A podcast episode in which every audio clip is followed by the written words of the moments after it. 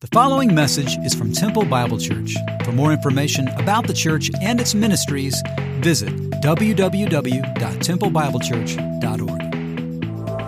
So rather than doing vacation Bible school and inviting the community to TBC, we want to go into the community and bring the gospel to them. And so that's what happens at Impact. We become a lighthouse. Your house becomes a lighthouse for Christ year round.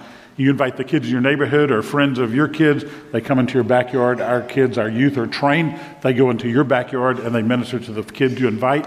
And uh, in the last 10 years, almost every year, we've had the opportunity to present the gospel to over a thousand young people each, every, each year. So this is an opportunity for your home to be a lighthouse. It's also a church-wide event. We need uh, drivers. We need folks to come help with food. We need uh, folks to come along and chaperone with kids. And uh, we need host homes. And so we function as a community of believers, as a church to do that. And uh, we can use your gifts, your talents to, to serve the Savior. Some of you wondering, well, in a large church, how to get involved? This is a great entryway into serving the Savior. So let me encourage you to take a look at ways you might get involved in Impact. Jim, the next slide for me. Uh, after Impact, we've got a missions garage sale coming up. By the way, to register for Impact, you can go to Creekside Building or you can go to our website, to the hub, and sign up there to volunteer in some way. Garage sale coming up April 11 through 14. Uh, everything that happens at our garage sale goes to missions. This year, Chase, it's being split between So some of it's gone to Ukraine. In fact, right now in the Ukraine, we have 400 pastors just attended a conference. And those pastors go out throughout the Ukraine to take the gospel, and you have provided for them and for that. And so to God be the glory. Amen. Great things He's done. So, yeah, amen. So through the garage sale, the money that comes in, 100% of that money goes out. You bring your stuff here beginning April 11th, is that right? And uh, we, we need help. We need people to price things, set things up, go retrieve things from homes, et cetera, et cetera. This is another church wide event. It's a great way to serve our body and to serve missionaries. Some of you say, What can I do? You can pray, you can give, you can go. And this is a way to serve here in our community. And then finally, Maundy, Thursday is coming up. Maundy, Thursday will be uh, this Thursday. How many of you have been to the Maundy, Thursday service that we have done? Let me see your hands. Let me encourage you to come and begin Easter week that way. It's interactive, it's family friendly. If you're in a small group, I would encourage you to bring your small group and come together. I invite you to bring your, uh, your family with you. It's kid friendly, and it's a great way to prepare our hearts for the Easter weekend season. So uh, you see all the stuff in the bulletin, a lot happening this week. John chapter 6. John chapter 6. A day to remember. Father, as we open the word, we thank you for worshiping in song. We thank you for the work of this body in our community to reach others with the gospel. And now, as we look at this day to remember, we look at who our Savior is. Would you teach us? Spirit, you, Holy Spirit, you guide us into truth. In Christ's name, amen. A day to remember. Every generation is a day to remember. For our older saints here, maybe it was Pearl Harbor when you were a kid. For my generation as baby boomers, it was when? What's a day that we'll never forget? The assassination of John F. Kennedy. For the next generation, my kids' generation, it was the explosion of the Challenger. And probably for the current generation, it's 911. Every generation has a day they'll never forget, a day that's forever etched in their memories, a day to remember. Or maybe, on the other hand, it's an exciting day to remember, a day you'll never forget. Maybe it's a day of graduation, maybe it's a day of a wedding, maybe it's a day when a baby was born, or maybe it's the multiple days LSU won national championships in the past. days you'll never forget and always remember, right? Days to remember. Um, Jim, go ahead and cue that video. Here's a video of some Russian guys that experienced a day that they will never forget, a day that they will remember all the days of their life. Watch this and uh, experience it. Доска обрезная 50 на 150 брус, китикет для кота и для собаки на корм. Ага. Вообще-то они тут разъехаться не могут, что ли? Похоже, не могут разъехаться. Мало места. Отъехали бы, действительно, пропустили бы экскаватор. О, нифига тут. Нифига себе. Да ну нафиг, да ладно. Ни хрена себе. Э, э, пацаны! Я снимаю!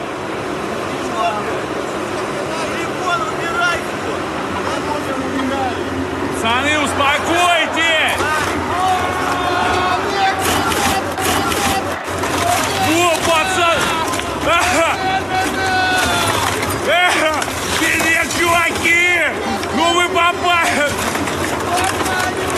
Вот это сил дает! Давай! That was a day to remember right there. Would you agree? Yeah. I, I later found out that was a commercial. It was all a setup, but it's a great, great uh, experience. And, and so uh, all I'm saying is there are days that we'll never forget, days we'll always remember, days that are forever etched in our memories. That's what happens in John chapter 6. John chapter 6 is a day the disciples would never forget. It's a day that they would remember all of their lives. It was a day that uh, would speak volumes to them. The only miracle recorded in all four of the Gospels besides the resurrection of Christ. Let me say that again. The only miracle recorded in all four Gospels, other than the resurrection, is the feeding of the 5,000. So, why is that so important? And what does it teach us about our Savior? And why is the walking on water miracle associated with that, and why is it next to it in the scriptures? You remember, John is writing to show us that Jesus is the Christos. He said many of the signs Jesus did, these are things that John chose to write where he wrote as he presented Christ as the Messiah. So, why is this miracle so important to be recorded in all four Gospels? What teaches about our Savior and why the walking on water episode? It was a day they would never forget. Imagine these disciples. The day started and they were tired. People were coming to them over and over. They were coming to Jesus, and he was performing signs. If you follow along in John's gospel, you could follow in any of them, but we're in John's gospel. If you follow along there, it says that uh, they crossed, he crossed the Sea of Galilee in verse 1. A great multitude followed him because they saw signs which he was performing on those who were sick. And Jesus went up a mountain and he sat with the disciples. The Passover of the Jews was at hand. So all day long, Jesus has given himself to the crowd, one by one, unloading the burdens from their backs and placing them on his. And when we look at the other gospels, the day is drawing to the end. The Savior's hungry, and so is the crowds. But there's a dilemma. Uh, there's no catering service to call. There's no HEB on the next block. There's no Walmart to send them to. There's no 7 Eleven to go find something to eat. And so they're in a dilemma because the crowd is hungry and not, there's not much. So Jesus lifted up his eyes. He saw the multitude coming to him, and he said to Philip, Where are we going to buy bread that they can eat?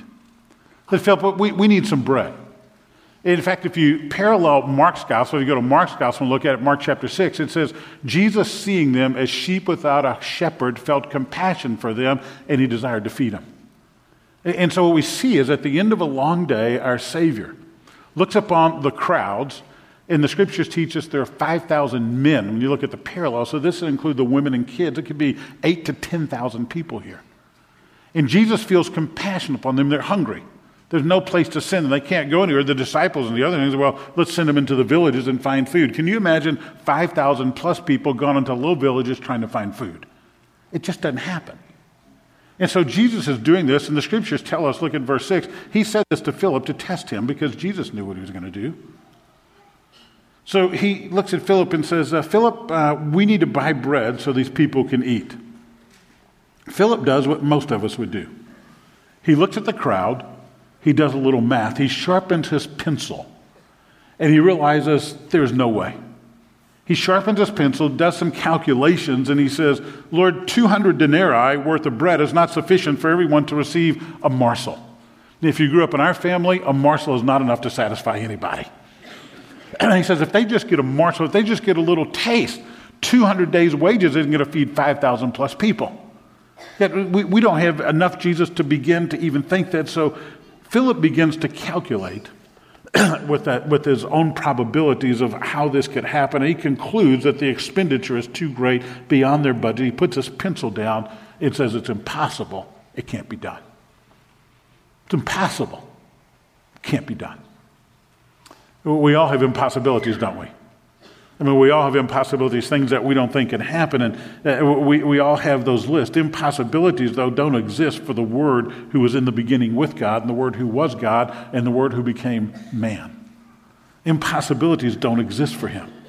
This is the same Jesus who changed tap water into wine, who, who took a man with leprous spots and cleansed him, who, in the previous chapter that we studied, saw a man who had been an invalid for 38 years and gave him new wheels, right? And, and so, legs, if you don't get that. So, so, so the man begins to take up his mat and walk. And so, what we see here is the same Jesus looks at this not as an impossibility, but as a time to stretch the faith of his men.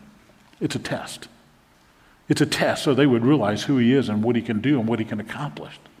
He had just provided wine for all these people at this wedding feast. And for Jesus, a miracle is just the pocket change of heaven. That's all it is. It's, it's reaching into his pocket and taking a little change and dropping it on folks. And so Philip, much like I would be, begins to calculate 5,000 people, kids, wives. Uh, this is way too expensive, babe, for us to even think about.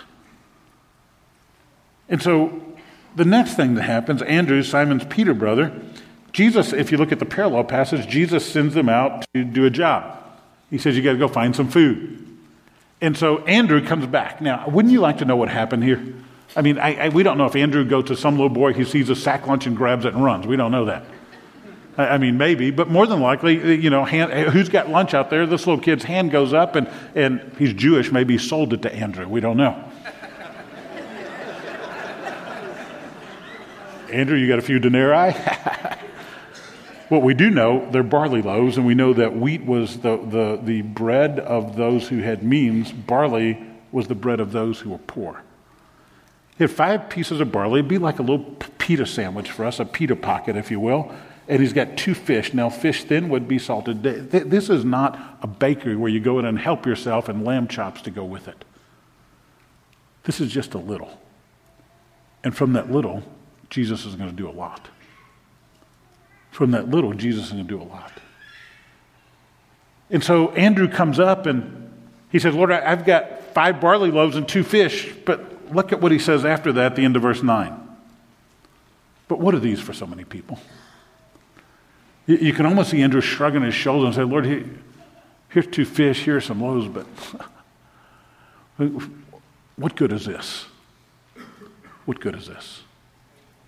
What is this going to accomplish? And Jesus said, Have them sit down. Scriptures say that uh, in a parallel gospel, they divided them up into 50s and 100s. Hey, you, you, can see Peter taking turn. You 50 over here. I want you over here. You 50 over here, back there. Uh, uh, sir, I said over here, okay? And the, the, these are Jewish people. I don't take orders from anybody. And you guys over here, you come this way. You back there, you go that way. And I mean, it had to be crazy. It had to be chaos. I mean, if we tried to order, we get probably about eight or 900 people in here right now. I tried to order you in groups of 50. You would say, Pastor Gary, uh, you, you've lost your senses. What are you thinking about? But what we see is Jesus puts them there and he begins to feed them. And I've often wondered what it was like for the disciples. Have you ever thought about this miracle? One is like, so Peter comes and he gets, a, he gets a tray of bread and he gets a tray of fish. Like, we're going to do communion in a minute and we're going to have couples up here, and somebody's going to have bread, and somebody's going to have wine, but this is bread and fish. And he passes out to the first 50, and I don't know what the disciples are thinking. What are we going to do after this? They come back for more. They come back for more. They come back for more. And they come back for more. And they keep feeding and feeding and feeding. And it's unbelievable what happens. I mean, what we're talking about is the miracle here. We're talking about the miracle that Jesus performs of feeding the 5,000. Let me stop for a minute. You got any impossibilities in your life? I've got a couple. you got any possibilities? Marriage that you think will never be made right again? A womb that's empty, you'll never get pregnant? a prodigal who's never going to come home, a disease that's never going to go away, a friendship that's never going to be mended, relationship that's broken and never be healed, a spiritual life that's as dry as West Texas, and it's never going to quench your thirst. You know what the scriptures say about that? God is a God of possibilities, not impossibilities. And Jeremiah, the prophet says, Ah, sovereign Lord, you've made the heavens and the earth by your great power and outstretched arm. Nothing is too hard for you. Nothing. Later on, that same passage in Jeremiah, I am the Lord, the God of all mankind. Is anything too hard for me? Hey, if I need to feed 5,000 people, that's not a big deal. I, need to mend a broken relationship, restore some health or a body, or restore something that's been broken. That is not a big deal. I am the God of the universe. I spoke and the universe was created. Nothing is impossible with you. Now, does he always do that? No, he doesn't always do that. But is it possible for him? You bet it is. There are no impossibilities with him. Don't give up. Don't give up. Because what this teaches us as much as anything else is that we should be grateful because God can do a lot with just a little. Amen? He can take our little talents and do a lot with them. He can take our little gifts and do a lot with them. He can take our little offerings and do a lot with them. He, he can take whatever we have and make abundance out of it. So we see the miracle, we see what he does here, but it's interesting to look at the response to that miracle. I mean, all these things happen. Should give us great hope because of what, what, what's done here. But look at the response. Look at verse 14 first. In verse 14, it says, When therefore the people saw the sign which he had performed, they said, This is of a truth the prophet who is to come into the world. If you write in your Bibles, underline the words the prophet. Notice it's the prophet. It's not a prophet, it's articular. That means there's an article in front of it. The. The prophet. Who in the world is the prophet? I mean, Jesus feeds 5,000 people. Their conclusion is this must be the prophet. Who is the prophet? Well, if we, you look back in your Bibles to John chapter 1, look at John chapter 1, verse 21. I'll put it on the screen in front of you. This is John the Baptist they're talking to. Come to John the Baptist, baptized in the wilderness, said, Are you Elijah? He said, I'm not. Are you the prophet? Go back to John 21, circle that, underline in your Bible too. It's the same question. Are you the prophet? John the Baptist says, No, I'm not. So the prophet's not Elijah. They're asking if Elijah. So who is the prophet they keep talking about? Well, if you were with us last week, we saw that the prophet is one who would be like Moses. At the end of chapter 5, uh, he says, If you believe the word, he's telling the Jewish leaders, if you were with us last week, Christ defends his deity. He shows that he is the Son of God. He is God, he is deity. And he calls five witnesses to stand. The first one is John the Baptist's testimony. The second one is the works that he does. The third one is God the Father. The fourth one is the scriptures. The trump card, you look at the end of John chapter 5 in your Bible, he says, If you believe the writings of Moses, you would believe that I am the one who is sent by the Father. You'd believe him. So he laid the trump card on these Jewish leaders because Moses was a hero. Moses was, he stood head and shoulders above anybody else in history because he was the one who received the law. And so when, when John the Baptist comes on the scene, they said, Are, you the prophet? Or are you the prophet? And we, we saw earlier, eh, or we saw in John chapter 6, they said, The miracle is here. He must be the prophet. He must be the one Moses talked about in Deuteronomy chapter 18 when Moses said, The Lord your God will raise up for you a prophet like me from among you, from your fellow Israelites. You must listen to him. You see, in the first century, the Jews were anticipating a Messiah. They're also looking for the prophet. Some of them combine the two, and we know that ultimately that is what it is. The one who's the Messiah was the prophet. His name is Jesus. So there was this expectation that one would come who's like Moses. The expectation, the Messiah expectation, this great one. And so when John the Baptist comes and people are coming to him and he's baptizing, and they're seeing reformation take place and transformation take place. They ask the question, Are you Elijah? He says, No. Are you the prophet? And then they see this great miracle where he feeds the 5,000 and they say, ah, he must be the prophet. And so what we see is this association with him. And so it, we see that, uh, that he's saying, uh, maybe this is the prophet that Moses talked about. By the way, I think both these events, the feeding of the 5,000 and the walking on water, go directly back to show that Jesus is greater than Moses to the Jewish people. And I get that from this passage. The end of chapter 5, we're talking about Moses, right? It's Moses who accused you. If you believe, verse 46, if you believe Moses, you believe in me. Uh, notice when this takes place. Look at verse 4. Now, the Passover, the feast of the Jews, was at hand. Who is the person most associated with Passover in the Old Testament? Talk to me. Moses. Moses is the one who went and did all the, the, the, the plagues before Pharaoh, right? Moses, the one who stood there, and the final plague was a plague of Passover. Moses, the one associated with that. Moses, Moses led many people out of bondage. Jesus was leading people on this day. Moses went up to a mountain. Look at what happens in verse 3. Jesus went up on a mountain, he sat with his disciples. So Moses led many people, Jesus was leading many people. Moses went up to a mountain, Jesus went up to a mountain. Um, he performed. Why are they following him? Look at verse 2. They saw the signs he was doing, performing on those who were sick. They're following because of the signs he did. Why did the nation of Israel follow Moses in Exodus? Because of the signs he was doing. And so Jesus is showing, hey, you revere Moses. If you understood Moses, this all points to me as being a Moses. This all points to me as being even greater than the one that you revere. Moses could not provide manna for you. He was God's instrument to tell you about manna. I've just fed 5,000 people with the manna that I have produced. Not only that, Jesus would tie this miracle, and we're only doing part of John chapter 6, and it's too bad, really. We're going to pick this up next week. I'll preach on the resurrection, and the week after, we'll come back and get John chapter 6. Because I want you to go down and look at what Jesus says. I'm dropping down to verse 31.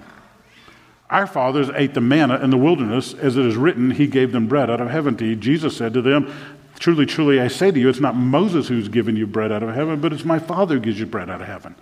For the bread of heaven is that which comes down from heaven and gives life to the world.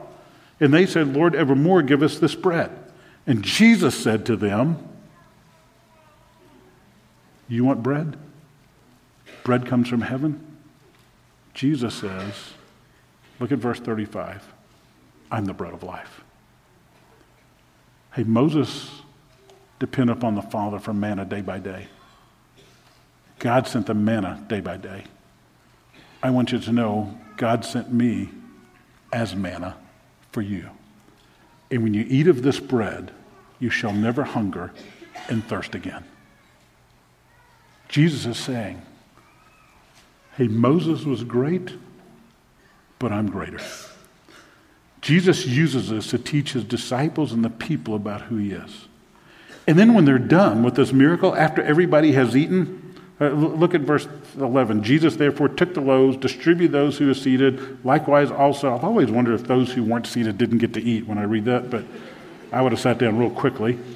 Likewise, also the fish as much as they wanted. Strange what goes through your mind sometimes when you study the scriptures. And when they filled, he said to them, Gather up the fragments so nothing will be lost, which was a Jewish custom. He didn't throw leftovers away. When and then it says, They gathered them up and filled 12 baskets with fragments from the five barley loaves which were left over by those who had eaten. 12 baskets, 12 baskets, 12 baskets. How many disciples were there? Not a trick question. 13? 12. Each guy comes forward with a basket. Hey, Jesus, we, we just gave him a buffet of fish and chips. This isn't like the Chinese buffets in town where you get a, you know all kinds of different things. It's just fish and bread. And look at the leftovers. How many tribes were there in the nation of Israel? 12 disciples, 12 tribes. Eat all you want because I'm the bread of life and can supply for you. I can do a lot with just a little. I can do a lot with just a little. And I think Jesus is saying, I am sufficient. In fact, we know it. He says it in the Bread of Life discourse, the verses we just read in verse 35 and 36. If you eat and drink of me, if you eat and drink of me, you'll be satisfied. So the response, first of all, is this response of, he must be the prophet. But there's a second response. Look at verse 15. Jesus, therefore, perceiving that they were intending to come and take him by force to make him king, withdrew again to the mountain to be alone. Jesus perceived that they were ready to make him king. I mean, this is an amazing event. It's an incredible moment. They play, the, the, the, the word goes out in the crowd. Look at what he does. Look at who he is. He can do these great things. He, he, he can free us. He can become our king. He provides for us. He heals us. He can do everything. He is our protector. He's our provider. He, he's our rescuer from Rome. We can do this. Let's make him our king right now. And look at the humility of Jesus. He slips away so it wouldn't happen. You see, what Jesus knew is that the cross came before the crown. What Jesus knew is the same thing he knew he went in the wilderness to be tempted by Satan. And Satan's trying to incarnate him at that time and say, You are the king, you can have all these things, but the Savior resisted the crown that was offered by Satan in the wilderness. He refused the one being offered to him. Now, he doesn't want to go out on the shoulders of the people and say, He's our king because he can work signs and he can feed us. But Jesus wants to become the broken bread of life so he can forgive us. Do you see the difference? He didn't want to be a king by the acclamation of the people. He won't be a king Because he forgives. And so the bread of life goes to the cross to be broken. In a few moments, we're going to celebrate the Lord's table. When you dip that matzah cracker into that juice, and you hold it or you take it back to your seat or you take it right there, whatever you want to do. Jesus is saying, Be satisfied with me. You got an impossibility? Something you think can't be overcome? I'm going to quench the greatest longing of your soul and the greatest hunger you can ever have. And it's in the heart. And as Jesus does this, he provides for them in an amazing way. He feeds the 5,000, and Jesus provides. He's greater than Moses. One of my profs at Dallas Seminary was a guy named Howard Hendricks. I mean, to Jesus, providing is nothing. No wedding at the wine, no problem. No food in the wilderness, no problem. No life in the tomb, we're going to look at next week, no problem. I, I can overcome those things. It's easy to be like Philip and start calculating. It's easy to be like Andrew and shrug our shoulders and say, this can't happen. Prof. Hendricks shared a story in his book, Heaven Help the Home. It's about a Dallas Seminary couple. They were a young couple. They had four boys. They had, didn't have much money. The oldest boy uh, or the middle boy was seven years old, and they prayed together as a family. They kept a prayer journal, and one night he came and said, I haven't had a new shirt in a long time. Do you think we could start praying for a shirt? And so the dad said yes. The mom wrote it in the prayer in the nightly prayer journal, and so they started praying for their son Timmy, a size seven shirt, real specific. They prayed for several weeks, and Prof. Hendricks knew the story. And one day, a clothier, a friend of Prof. Hendricks in downtown Dallas, um, was changing seasons, and he called Prof. Hendricks and says, "Hey, I happen to have uh, some things on clearance I'm willing to give to seminary students if uh, you know anybody with a need." So uh, he asked what he had, and he said, "Well, actually, mostly what I have is shirts, boy shirts." So Prof. Hendricks called the lady, and she went down to the clothier, the clothier, into his store in downtown Dallas, and uh, he said, "I'm really sorry. All I have were 12 shirts left. Uh, other folks have come to get them." And she says, What sizes are they? He said, I'm sorry, I just have one size, size seven. Very wise parents at night. They got the other three boys, when it came time to pray for Timmy's shirt, they said, We don't have to pray for that shirt anymore. I said, What do you mean?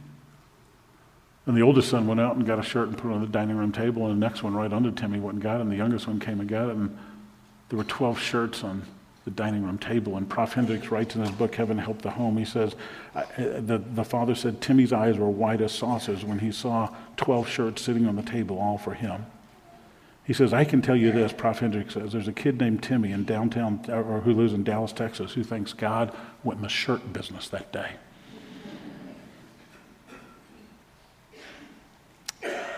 What about you? Got an impossibility? quit trusting God for? He can do a lot with a little. The next episode is Jesus walking on water. I mean, Jesus says, Hey, Mo- Moses gave you some manna, and I'm going to feed 5,000, but I've got greater man than that. I'm going to give you the bread of life. And so the other thing Moses is known for is what? When the Egyptians fled, I mean, when the Israelites fled the Egyptians, the Egyptians were coming behind them. What was in front of them? the Red Sea. And how'd they get through there? Moses holds up his staff. They walk, as scriptures say, on dry ground. Jesus comes walking on water as though it is what? Dry ground. And I believe what he's showing here, hey, I, I, Moses did one thing. I, am going to show you that God can do this through me if you just trust me. I, I am greater than Moses. He went to lead the nation through dry ground. I, can lead you through dry ground as well. I love, I love this story I read about. There was a kid who went to Sunday school, and the dad asked him on the way home, driving back from church, he said, What'd you learn today? In Sunday school. He said, Well, we learned about how Moses went behind enemy lines to rescue the Jews from the Egyptians. Moses ordered the engineers to build a pontoon bridge. After the people crossed, he sent bombers back to blow up the bridge, and the Egyptian tanks were following them. The father said, Did your teacher really tell you that? He said, No, but if I told you what she taught me, you'd never believe it.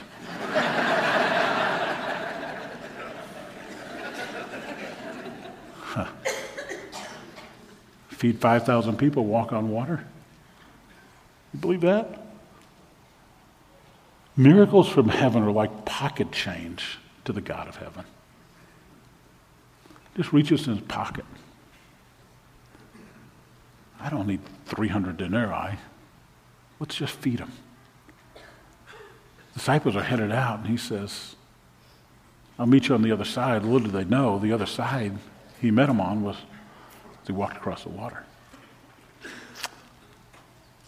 Matthew tells about Peter jump, you know, jumping out the boat and walking on water too, and when he looked at the wind and waves, he sank.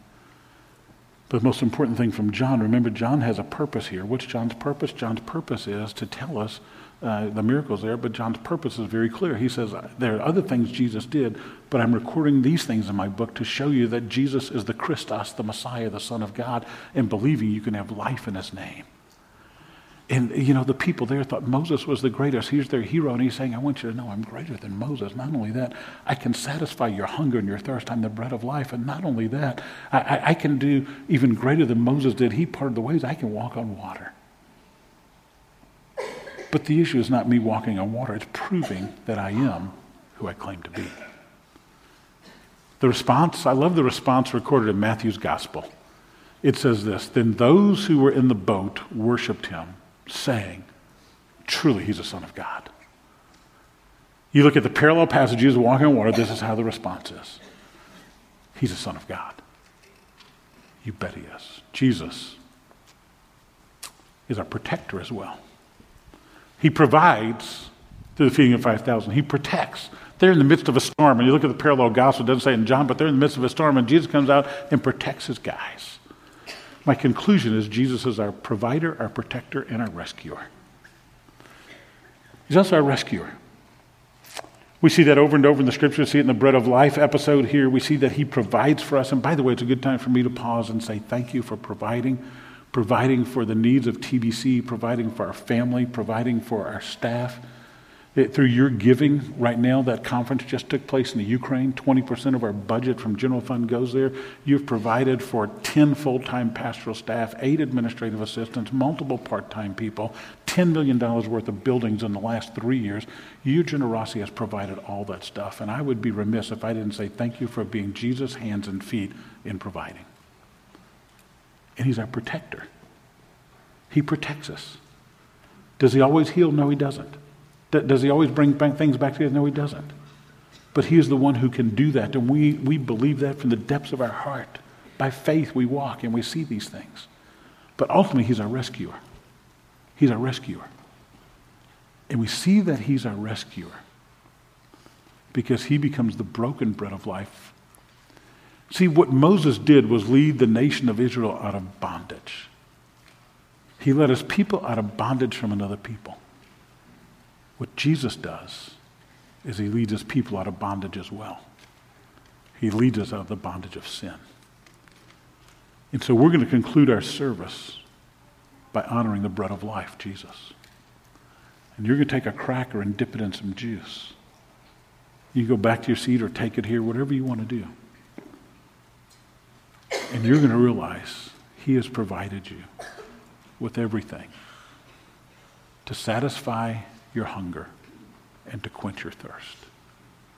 And we celebrate Jesus, our protector, our provider, our rescuer. Father, we thank you. Thank you for eternal hope and eternal life. Thank you for the bread of life, Jesus. Thank you for the one who has broken our behalf. Thank you, one who gave his life so we could have life. Thank you, the one who is innocent and became guilty so we could be freed. Thank you as we partake of this bread and this juice. It's a reminder. It's a reminder of him, of, of our Savior who came and didn't want to be a king, but he wanted to go to the cross so we could have the bread of life and have forgiveness. Scriptures say in 1 Corinthians 11, let a man examine himself and then let him eat of the bread and drink of the cup. Would you take a moment, first of all, making sure Jesus is your Savior? That you trusted the bread of life for the forgiveness of sin. If you've done that, then to make sure your heart is right before Him. Jesus, the bread of life. Take a moment. Prepare your heart to receive the Lord's table.